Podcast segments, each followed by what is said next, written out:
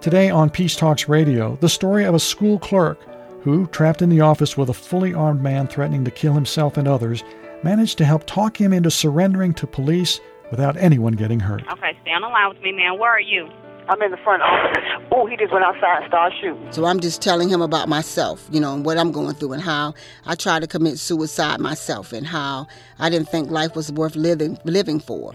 It's gonna be all right, sweet. I just want you to know that I love you, though, okay? And I'm proud of you. That's a good thing that you've just given up, and don't worry about it. We all go through something in life.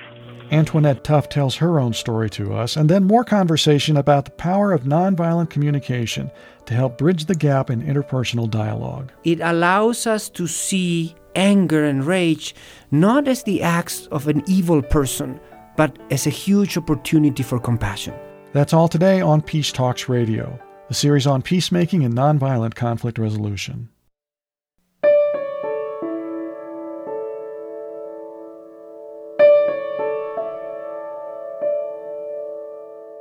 This is Peace Talks Radio, the series on peacemaking and nonviolent conflict resolution. I'm series producer Paul Ingalls. Whether it's the search for inner peace or exploring ways to resolve and reduce conflict between us and others, in our homes, workplaces, neighborhoods, country, or between nations, we consider it here on Peace Talks Radio. Today, the story of a person who quite unexpectedly wound up diffusing a conflict situation that appeared to be heading down an all too familiar path. August 20th, 2013, school clerk Antoinette Tuff was at her job at a suburban Atlanta elementary school of 800 students. She was only temporarily filling in at the front office over lunchtime when an agitated 20 year old man carrying an AK 47 semi automatic rifle and hundreds of rounds of ammunition came in, threatening to open fire. Now, you may not remember this story because it only made news for about a day or two.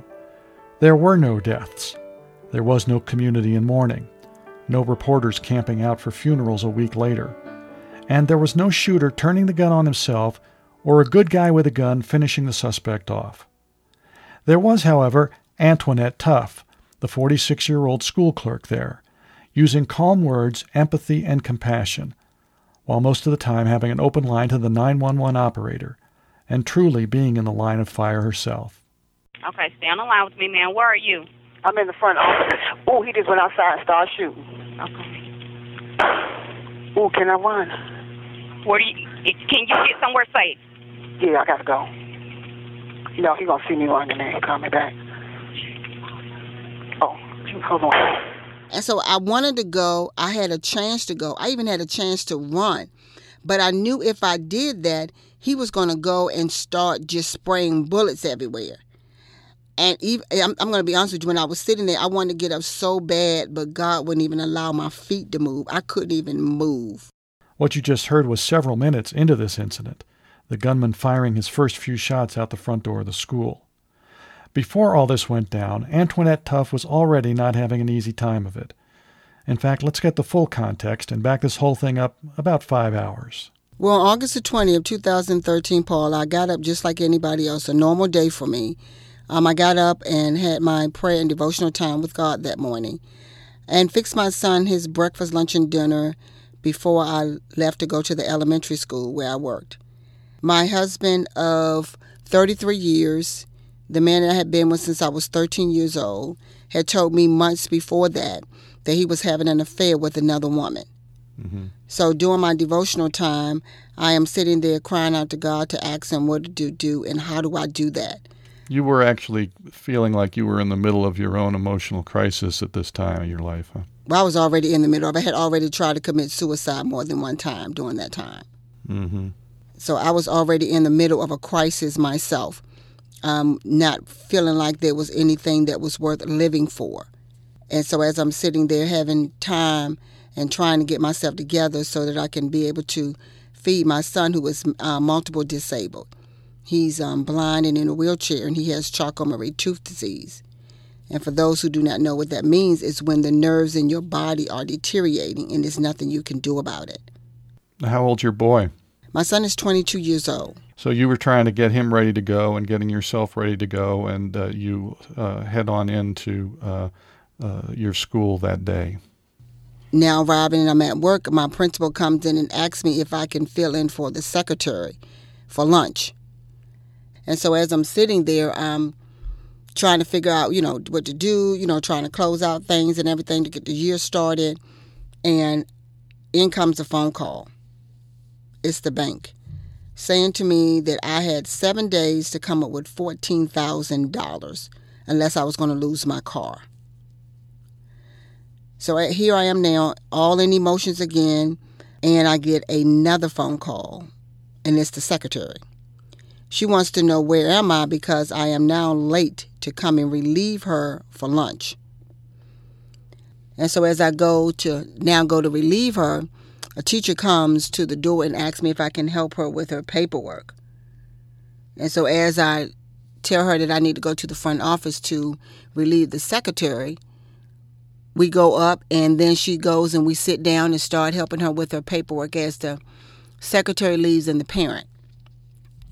And as we're sitting there, in comes the gunman, dressed in all black, disturbed young man, allowing us all to know that we're going to die today. He comes in with his AK 47 already drawn, with his book bag on his back, unstable in all his ways, with fear and death in his eyes. So he now goes and tell the teacher to go and let everyone know that he's in the building. And so the teacher leaves and she goes through the teacher's lounge that's on the other side of the wall. See, the gunman didn't know that there was teachers in there and students in there during their planning time. And so he hears all this commotion and he now gets enraged and gets upset. So he goes now to the main door that leads out to the school where everyone is. And he draws his weapon and now get ready to start shooting. And so I say to him, No, come back in here, come back in here. They're only doing what you told them to do. You told them to go out and let everybody know that you're here. And so they're only doing that. He wants to actually start shooting. And so I'm telling him, no, we're not going to do that today. Nope, come back in here, come back in here. So he then comes back in the room with me, agitated, and he now gets the chair and props open the front door. And so then he comes back in, going to and fro, angry, and in comes the cafeteria manager. He comes in, but he did not see the gunman. He comes in and does his routine to put his things into the mail for the delivery. And the gunman says to him, Get behind the counter with me. He doesn't move fast, he moves very slow. And the gunman gets agitated. And he fires his first shot, feet away from us. And the bullet is ricocheting everywhere.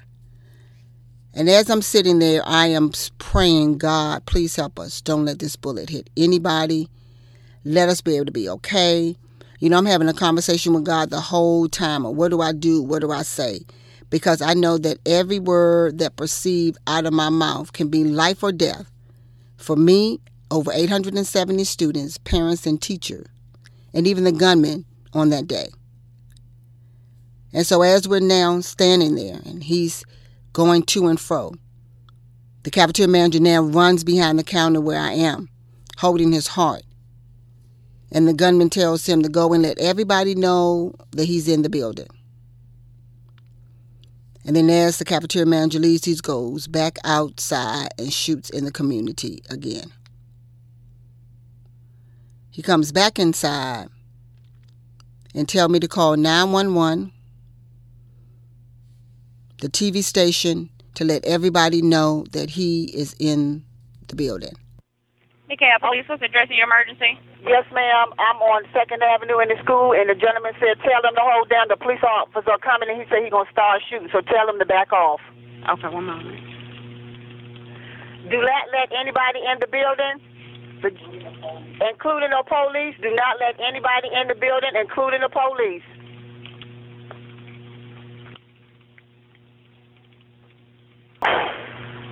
Put the phone oh. down.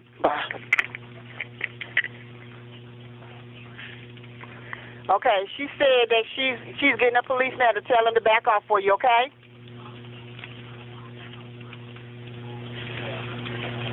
Tell them to stop all movement. Okay. Okay.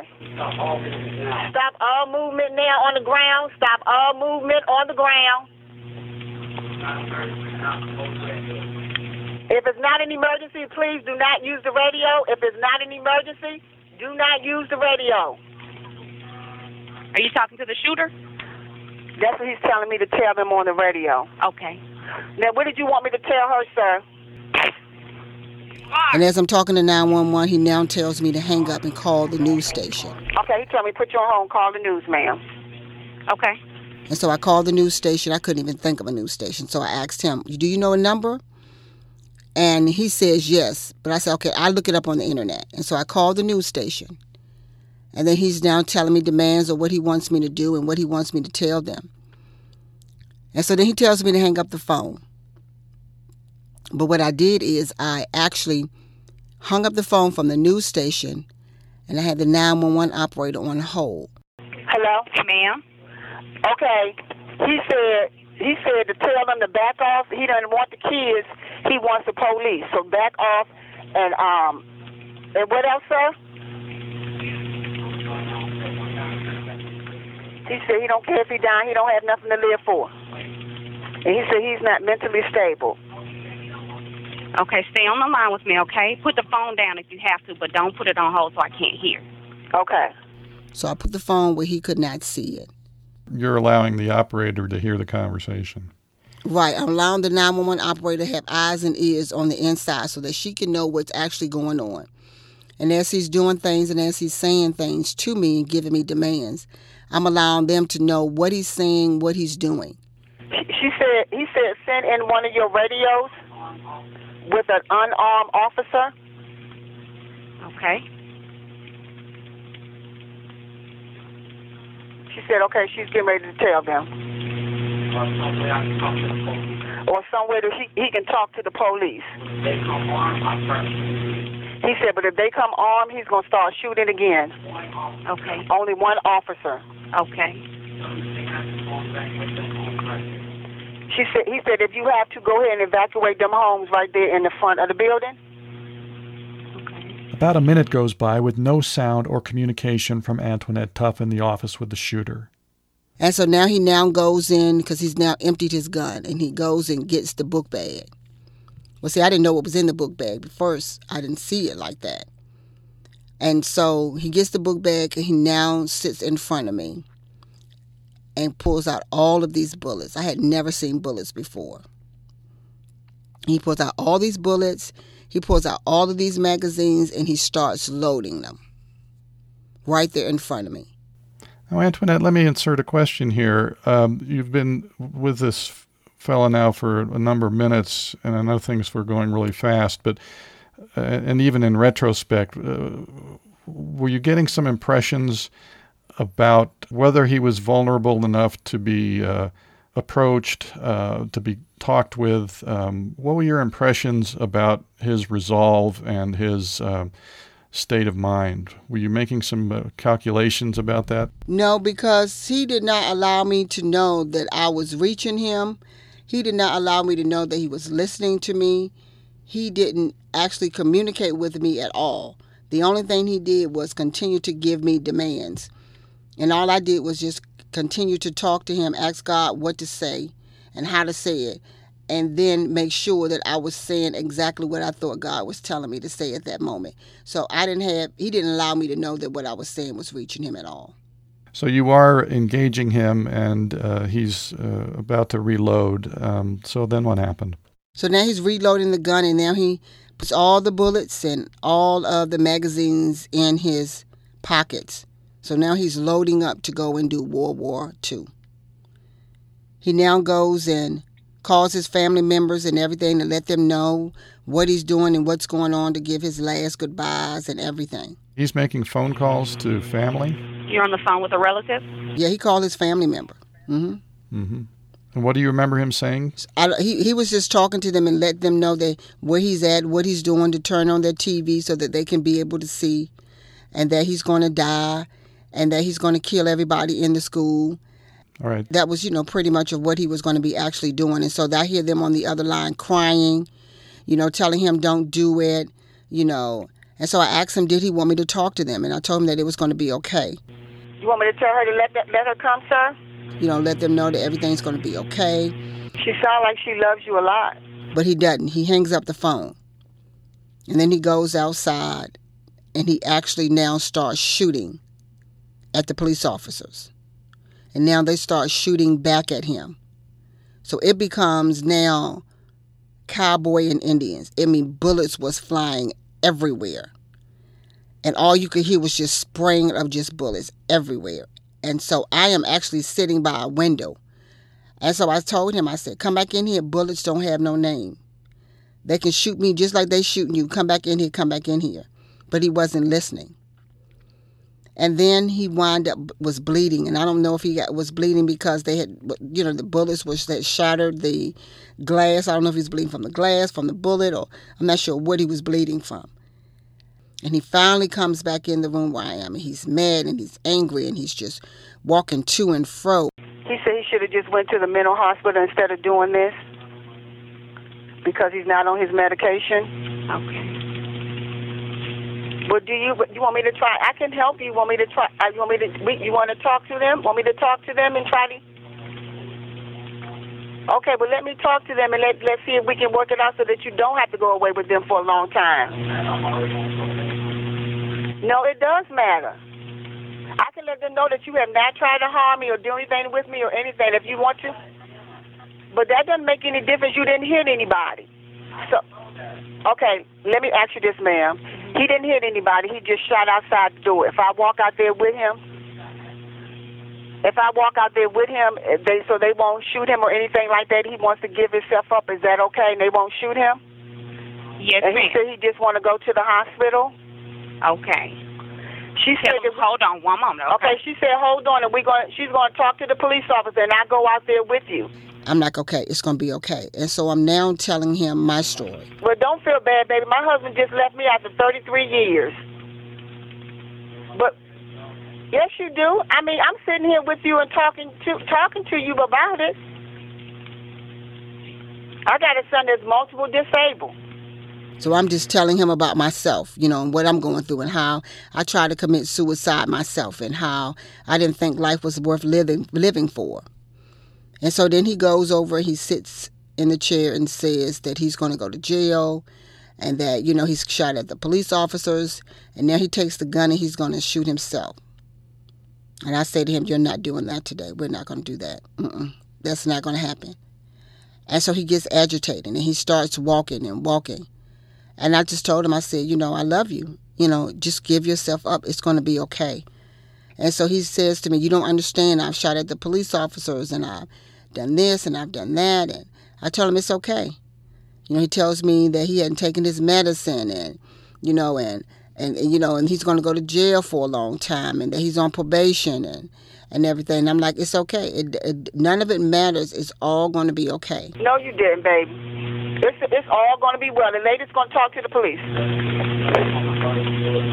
Okay. Okay. Okay. Hold on. Hold on a second. Okay. Uh huh. Don't don't hang up the phone. Okay. Hold on. He wants me to go over here to the intercom. So hold on for me. Okay. Okay. Okay. Wait a minute. So can you talk to the police and let them know that I'm going to walk out there with him and he wants to give himself up? Okay, I am. Let me get a okay from them. Okay. Okay. And what do you? And you let me know what we need to do. He wants me to go on the intercom and let everybody know that he's sorry. Okay. Okay. Okay. Hold on. Antoinette Tuff talking into the McNair Learning Academy PA system, speaking for the as yet unnamed gunman who wanted to tell the school community he was sorry. In a moment, the conversation between Ms. Tuff and the gunman takes more unusual turns as we listen in and talk with Ms. Tuff. When Peace Talks Radio continues right after this break.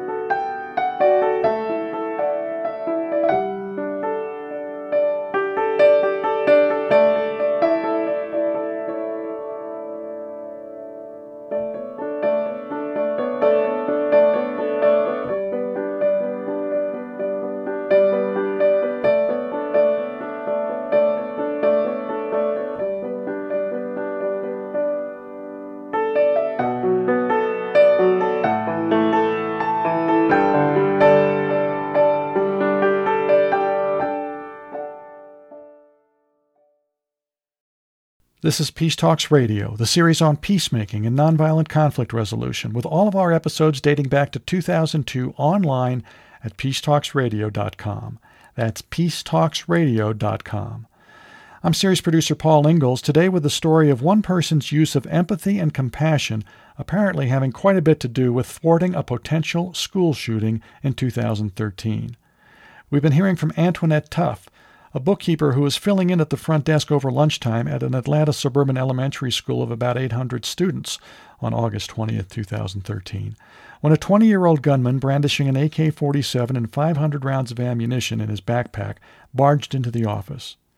As we've been hearing from both Ms. Tuff herself and the 911 call she placed from the office, she managed to stay cool and talk the gunman to a point where it seemed like he might be willing to give himself up.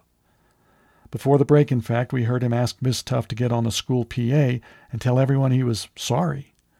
But would he actually surrender his weapon and give himself up to police?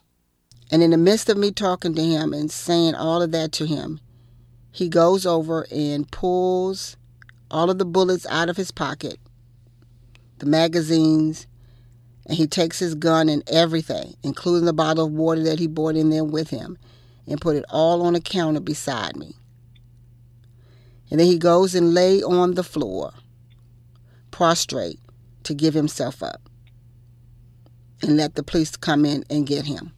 You just kept saying it'd be all right. You didn't tell him to lay on the floor.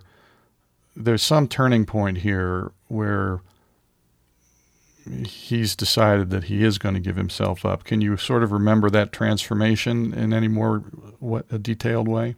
No, I don't remember all what, what you know. He, he, I didn't tell him to lay down or anything like that. He just really just went over there and laid down. I didn't know he was going to lay down. That was just something that he just started doing.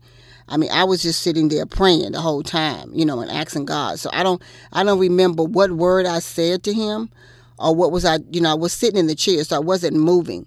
So I don't know what it was that I said that actually resonated with him for him to just give himself up. I don't know what that was. Put it all up there, okay. He's put the weapons down? Yeah. So hold on before you come. He's putting everything down. Okay. So and he's gonna get on the floor. So tell him to hold on a minute. So let him get everything together. He's getting it all together. Okay. Tell me when you're ready, and then I tell him to come on in. Okay. Okay. Did you want me to call somebody to talk to somebody for you? Okay. We're not gonna hate you, baby. It's a good thing that you that you giving up. So we're not gonna hate you. So let's do it before the helicopters and stuff like that come. So they hear you hear them? Okay. So what, t- you want to go ahead and want me to tell them to come on in now? Okay. He's getting everything out of his pockets now. Okay. Okay, he said the gun may come back and say it's stolen, but it's not. He knows the whole story about the gun, and he'll let you all know that. Okay. Okay, he on the ground now with his hands behind the back. Tell the officers don't come in with any gun, no come in shooting or anything, so they can come on in, and I'll buzz them in. Okay. So just stay there calm. Don't worry about it. I'm gonna sit right here so they'll see that you try not to harm me. Okay? Okay. It's gonna be all right, sweet. I just want you to know that I love you, though. Okay? And I'm proud of you. That's a good thing that you've just given up, and don't worry about it. We all go through something in life. No, you don't want that. You're gonna be okay. I thought the same thing. You know, I tried to commit suicide last year after my husband left me. But look at me now. I'm still working and everything is okay. Your name is Michael what? Michael Hill? Oh, the drums from Inner Harbor? Oh, okay. So you came with the kids that played the drums for the Inner Harbor? Oh, for Red Ribbon Week. So you was actually in there doing all of that with them? Oh, how awesome! So that means I I seen. So that means I've seen you before then. Oh, okay. Y'all play them drums and stuff real good. Okay, he said that they can come on in now. He needs to go to the hospital. Okay. Um, can, he wants to know can he get some of his water right quick? Yes, uh, yes, Michael. You said Michael Hill, right? Okay. Guess what, Michael? My last name is Hill too. You know, my mom was a Hill. He said, "What are y'all waiting for? What's taking them so long to come on?" Okay. One moment. She said she's getting to them now. They're coming. So you just got your phone? Okay, that's fine. Tell them to come on. Come on. Okay, he just got his phone. That's all he got is his phone. It's just him. Okay, it's just him. hmm Hello. Yes. I'm tell you something, babe. I ain't never been so scared all days of my life. Me either. But you did great. Ooh, Jesus. You did great. Oh God.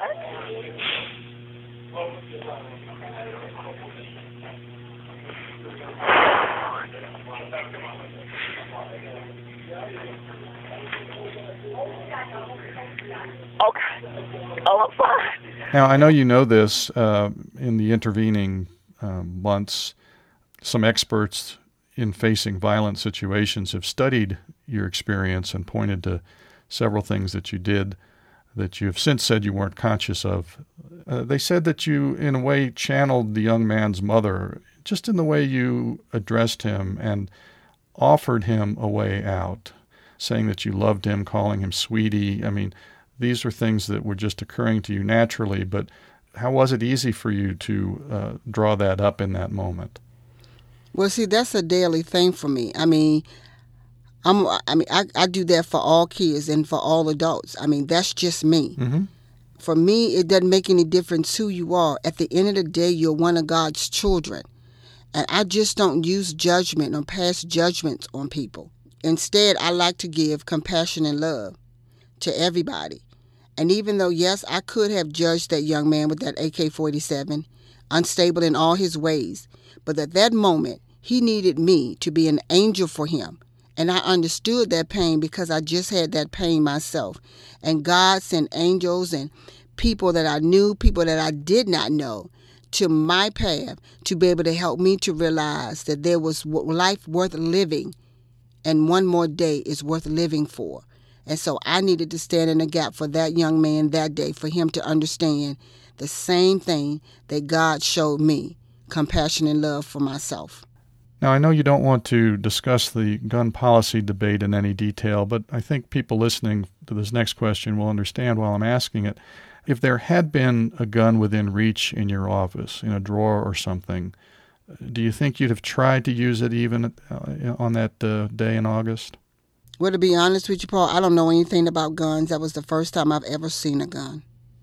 And I can't really comment on that because I don't know anything about them. And I hope to God that I don't ever have to know anything about them. So I leave that up to the gun experts and what they think that needs to be done. Now, you're asked to talk about this young man in this situation almost every day now. Are, are you following his progress through the justice system? You think about him a lot? Well, I'm not sure of exactly where he's at or anything like that. And I don't actually just follow that every day because that's an emotional overwhelmness for me. Mm-hmm. And so I try to keep myself in positive spaces. And the positive space that I keep myself in now today is that through all of this, I now have formed a nonprofit organization, which is Kids on the Move for Success. And so, what I'm doing now is going all over the world, giving out scholarships to kids, allowing kids to be able to know that they too can be prepared for their purpose. For them to be able to know that in spite of what they're going through, that they can be able to know that life is worth living for. You know, we have so many of our kids that just don't know a way out. And it goes back to what grandmama used to say. It takes a village to raise a child.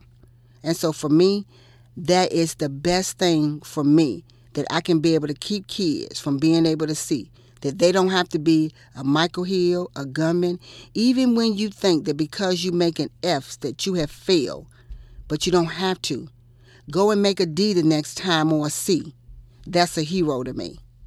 We're talking to Antoinette Tuff. She's the co author of the book Prepared for a Purpose, the inspiring story of how one woman saved an Atlanta school under siege, and she was that woman August 20th, 2013. Antoinette, you've chosen to take this experience to people. Um, you could have done your moment in the spotlight, done a few television interviews, and you know how TV is. It moves on to the next story and could have returned to your school, but instead you've written this book and as you described, you started a, a website and a nonprofit and gone on a speaking tour to tell your story. When did you sort of consider all of this, these options, and decide to go this very public route to branch off this story and, and, and get out there with it? Well, really, to be honest with you, I had been doing this way before this incident happened. I had um, actually started with an organization called Cool Girls to be able to bring forth leaders and not followers and girls and encourage and empower girls. So this is something that I was doing long before this incident. I am now just at a platform that I can bring into a higher level to be able to reach more people. And so I've always been in, you know, inspired to be able to actually bring kids forth that's something I was actually doing with my own kids. And so for me, it didn't just happen August the 20th for me. This is something I have been preparing for for a long time. Um, so now I wrote my book, Prepared for a Purpose, so that I can be able to allow people to know that I was just like anyone else. I was an ordinary mom with a husband and kids, getting up, making sure that my family was well taken care of. The only thing about it is a woman decided to come into my home. She was no different than Michael Hill. The only difference was she didn't have a gun, but her weapon was just as powerful. That me and my family is still having a domino effect from it. So, in spite of all of that, I wanted people to know that, in spite of what you may be going through, to know that at the end of the day, everything is going to be all right. I can tell that your Christian faith is very strong, and I uh, wonder, though, as you go around the world, how do you reach across uh, the many different faiths as you uh, tell this story and as you encourage people to realize their potential and their options? Well, we all have different levels of what we look at and, and our different beliefs. But at the end of the day, does it matter? At the end of the day, we all still have the same thing in mind is to make sure that we do the right thing at the right time. So it doesn't make any difference who you are and, and what you do. But do you go reach forth to know that there's a higher power that's greater than you are? And that's the whole story. So it doesn't make me a difference who you are and what you serve. At the end of the day, who gets the glory. Well, Antoinette, uh, to sum up then, what do you really want to leave our audience with as they think about what they might ever do if they were confronted with such a threatening situation? To allow them to know that in spite of the trials and tribulations that you may go through in your life, just know at the end of the day that the glory goes to God. And at the end of the day, it's okay because what you go through today will bring joy to you tomorrow. And what do you want to say to parents who are worried about their kids' safety in public places?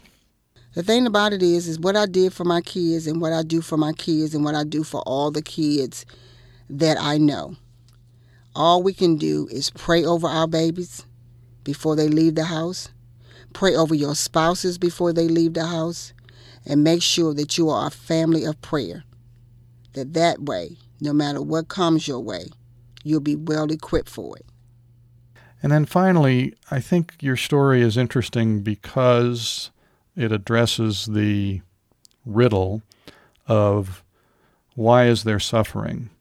Uh, why did you lead a life that had you moving around so much as a kid? Uh, why did one of your sons um, struggle with disability? And why your marriage split apart? And I think that these are the things that drive people to desperation. Um, it uh, sounds like it may have been among the kinds of things that Michael Brandon Hill was dealing with that drove him to desperation.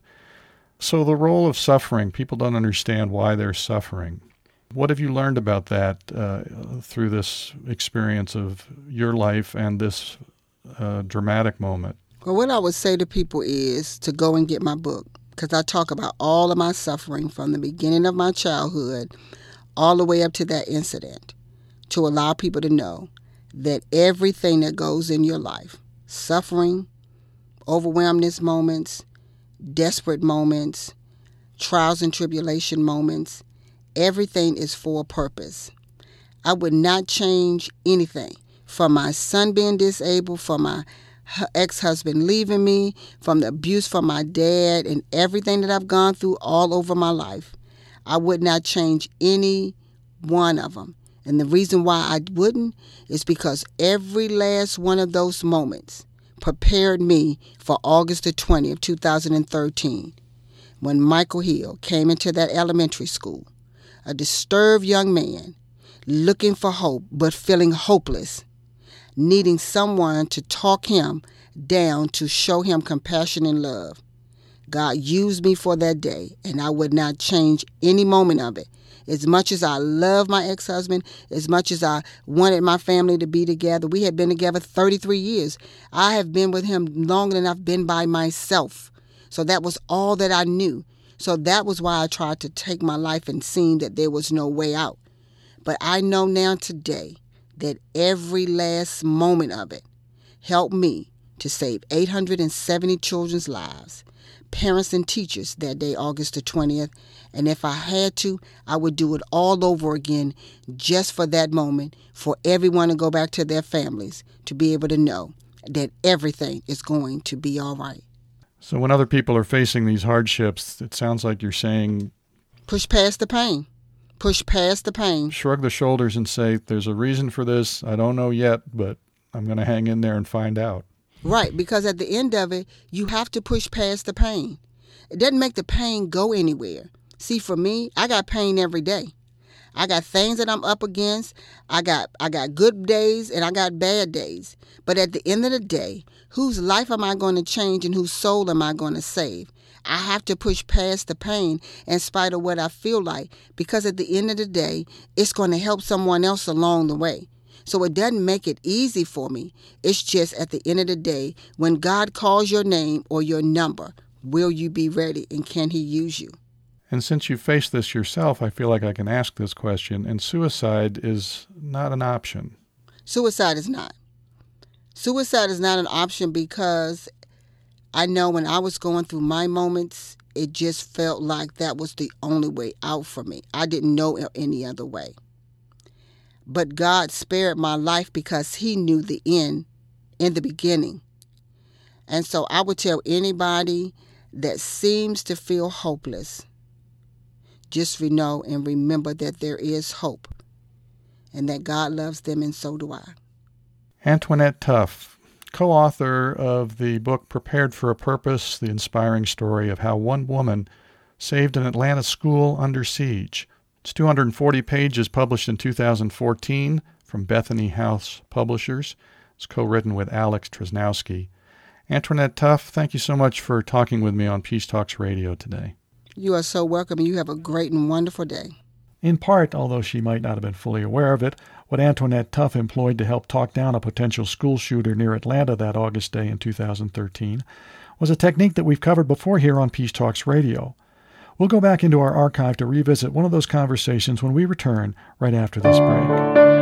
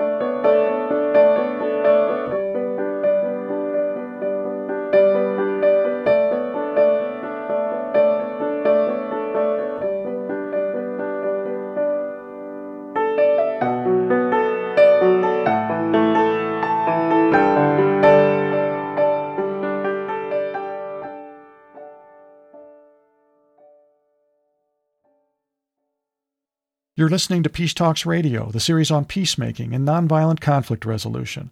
You can hear this episode again or any of the shows in our series dating back to 2002 online at peacetalksradio.com. That's peacetalksradio.com. On today's show, we heard the story of Antoinette Tuff, the school clerk who, when confronted in the school office by a young man with an AK 47, helped talk him out of following through with a plan to kill others and himself, mostly by treating him not like a monster but as a human being in need of some empathy. The tale reminded us of another story that came up in a 2013 conversation our co host Suzanne Kryder had with nonviolent communication facilitator Jorge Rubio. Nonviolent communication prioritizes identifying one's own feelings and needs and empathizing with the needs and feelings of the other to accomplish successful communication. The creator of nonviolent communication, Marshall Rosenberg, has written a book titled Nonviolent Communication. There's an astounding, there are many astounding stories in the book, but there's one that comes to mind for Yeah. me around this. And it's the story of a woman who was in a training. She was in a situation where a man attacked her, I believe with a knife. Is that true?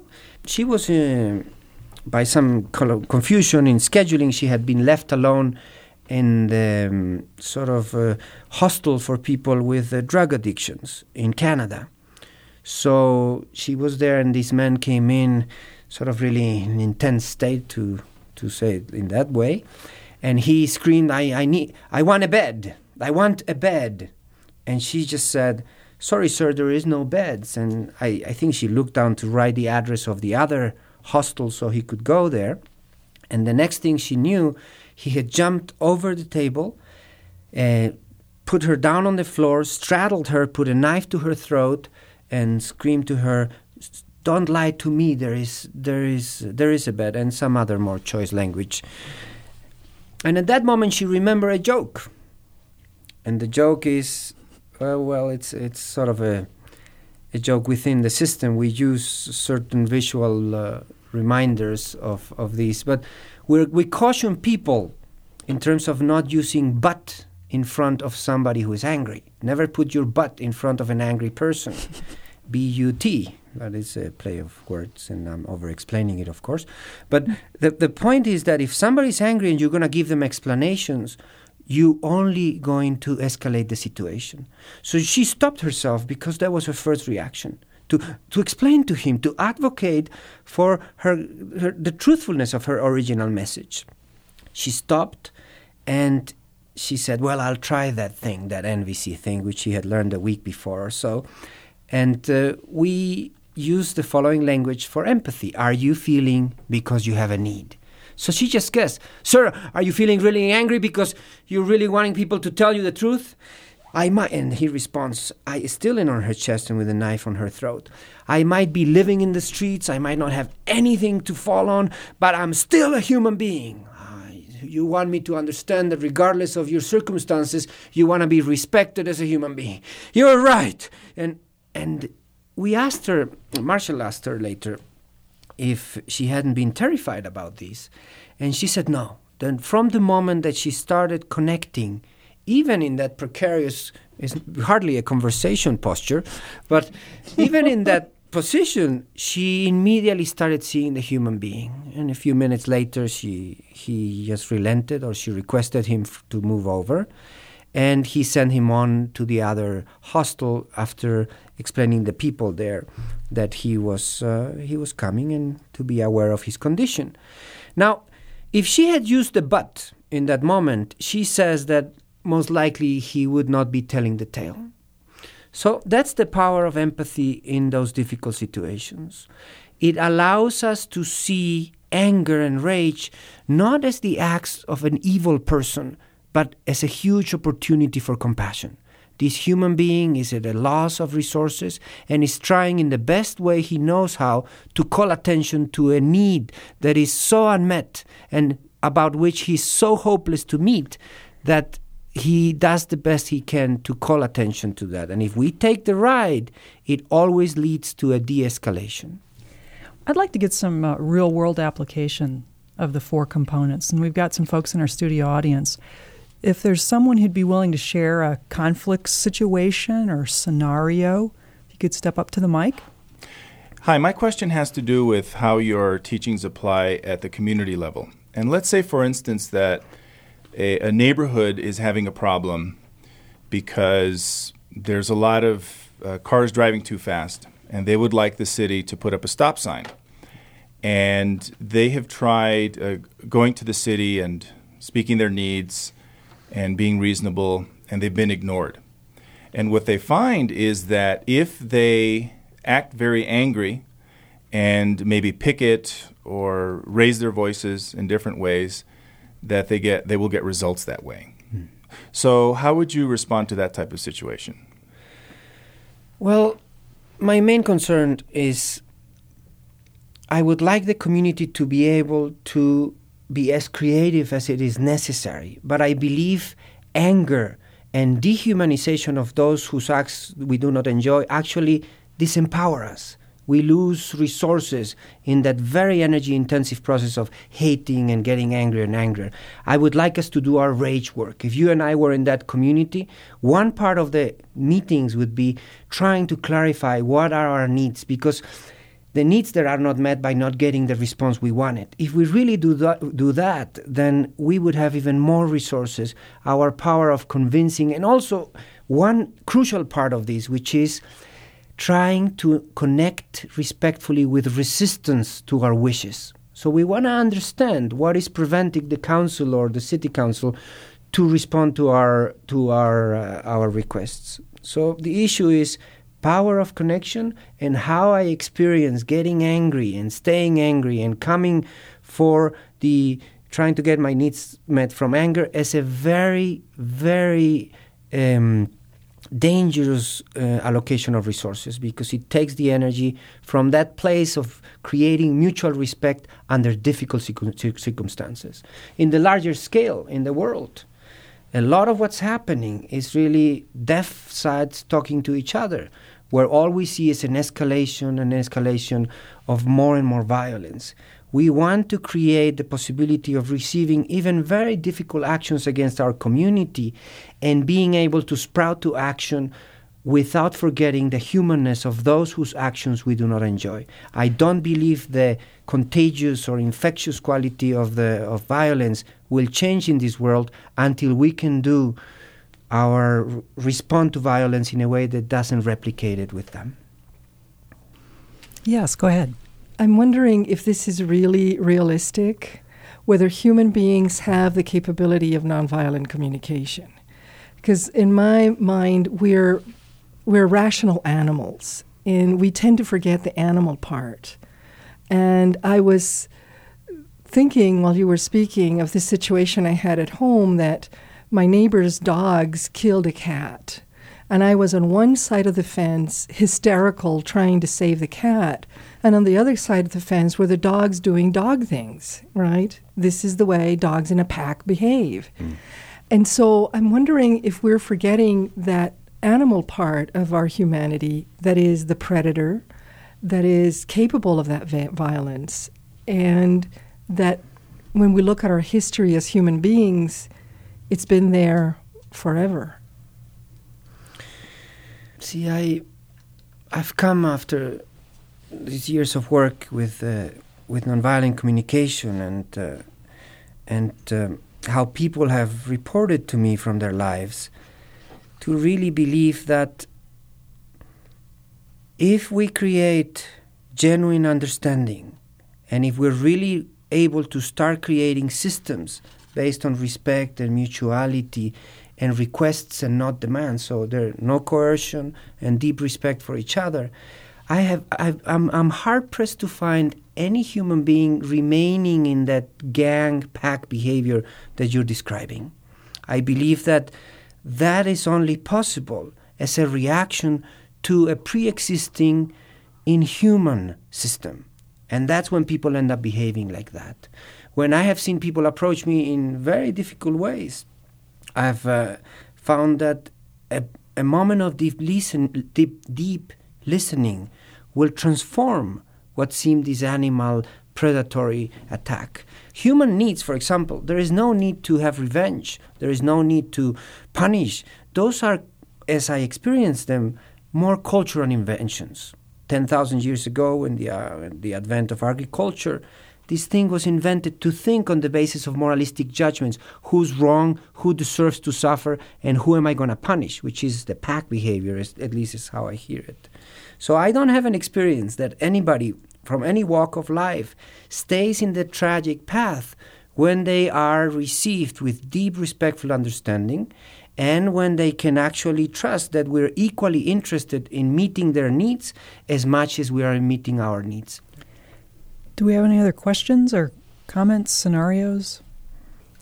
I seem to have trouble when people kind of give me unsolicited advice, and especially out of the blue. Like I didn't even ask. You know, well, I guess that's what unsolicited advice is. But you know, just like whoa, or, or you know, you need you need one of these. Yes. And yes. I- that's you know, it's not as violent of a reaction, but I've actually uh, reacted pretty violently Yes. to that.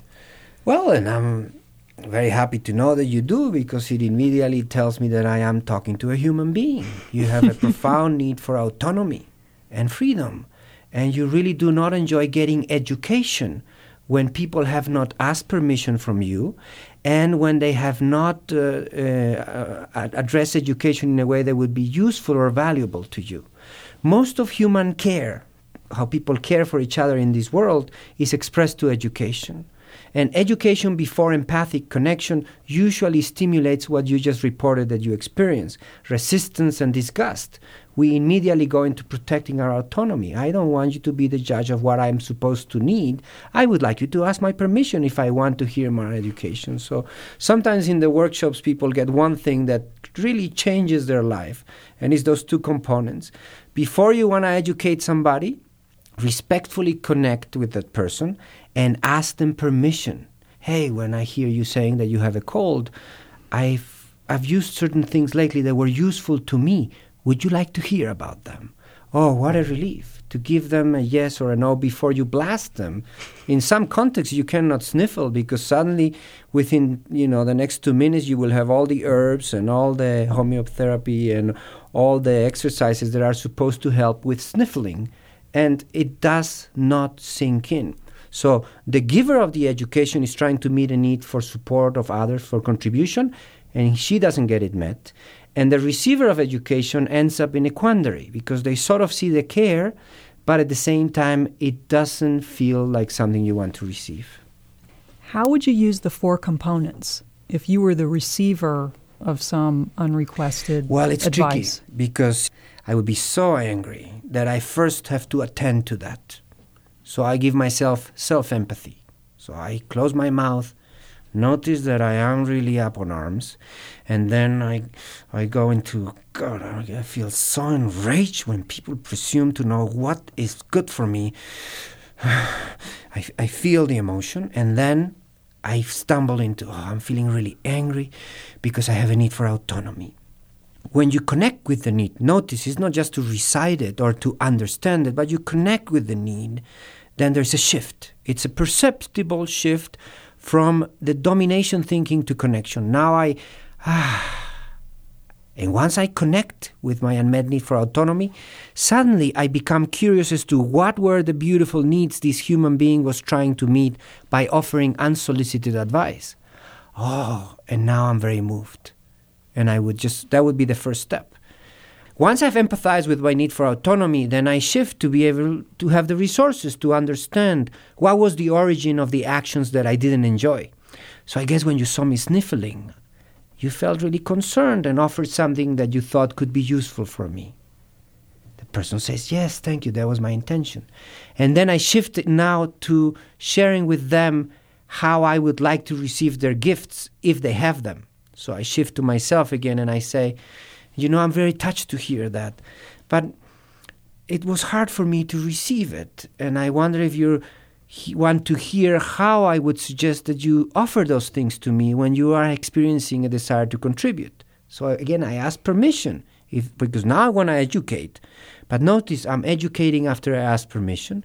And then I would tell them, when you see me, when you have any ideas of wanting to contribute to my well being, it would make it easier for me to receive it if you ask me if I want to hear it.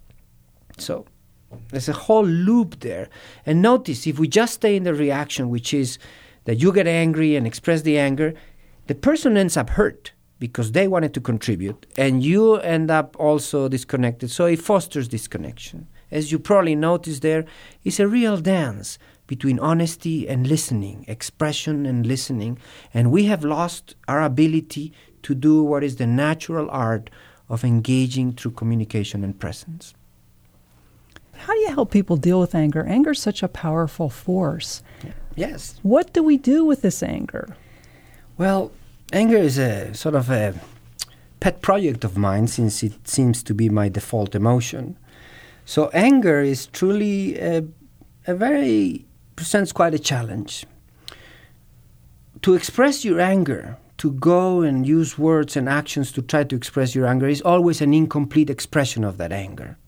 For many of us, the illusion, the terrible illusion, is that when we have anger, we think we're very powerful. Men are particularly shortchanged in this regard because they think adrenaline equals power. I want to say that you are actually the most vulnerable in those moments. You don't know what you want. You're using energy in a way that that person is not even hearing what you say, but trying to defend or counterattack. So you're really tragically using energy in a way that gets you farther and farther away from getting your needs met. So, nonviolent communication helps us slow down the process enough so that we can do three things. First, detect that we are angry and therefore disconnected. Second, really engage with it, really feel what is that's going on inside me right now that I feel this rage. And if you do that, you stumble into your feelings and needs. That is the diagram of the process of empathy, whether it is empathy that other people give you, which is just simply presence and understanding, or the more finer or difficult art of self empathy.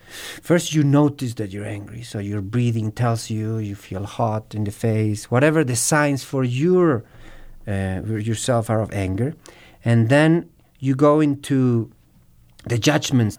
Of course, we hope you do this with your mouth closed. it does not help to express, uh, get expressive at this stage. Ah, I'm feeling frustrated and angry because I have a need for understanding. So that's the third step. Suddenly, it's not like you have to kickstart your feelings and needs, you discover them, they're always there. So once we get to the feelings and the needs, you are empowered again. Nonviolent communication is about really creating a model of a new definition of power in presence and communication. To hear the entire conversation with Jorge Rubio and the one with Antoinette Tuff from earlier in the program, go to our website, peacetalksradio.com. That's peacetalksradio.com, where you can hear all the programs in our series on peacemaking and nonviolent conflict resolution dating back to 2002. There also you can sign up for a free podcast and newsletter, order CDs, and help support the series with a tax deductible contribution to the nonprofit organization that produces the program, separate and apart from your public radio station. Visit peacetalksradio.com. Follow us on Facebook and Twitter too. Additional support from KUNM at the University of New Mexico. Nola Daves Moses is the executive director of Good Radio Shows Incorporated. Ali Adelman composed and performed our theme music. I'm Paul Ingles. Thanks for listening to and for supporting Peace Talks Radio.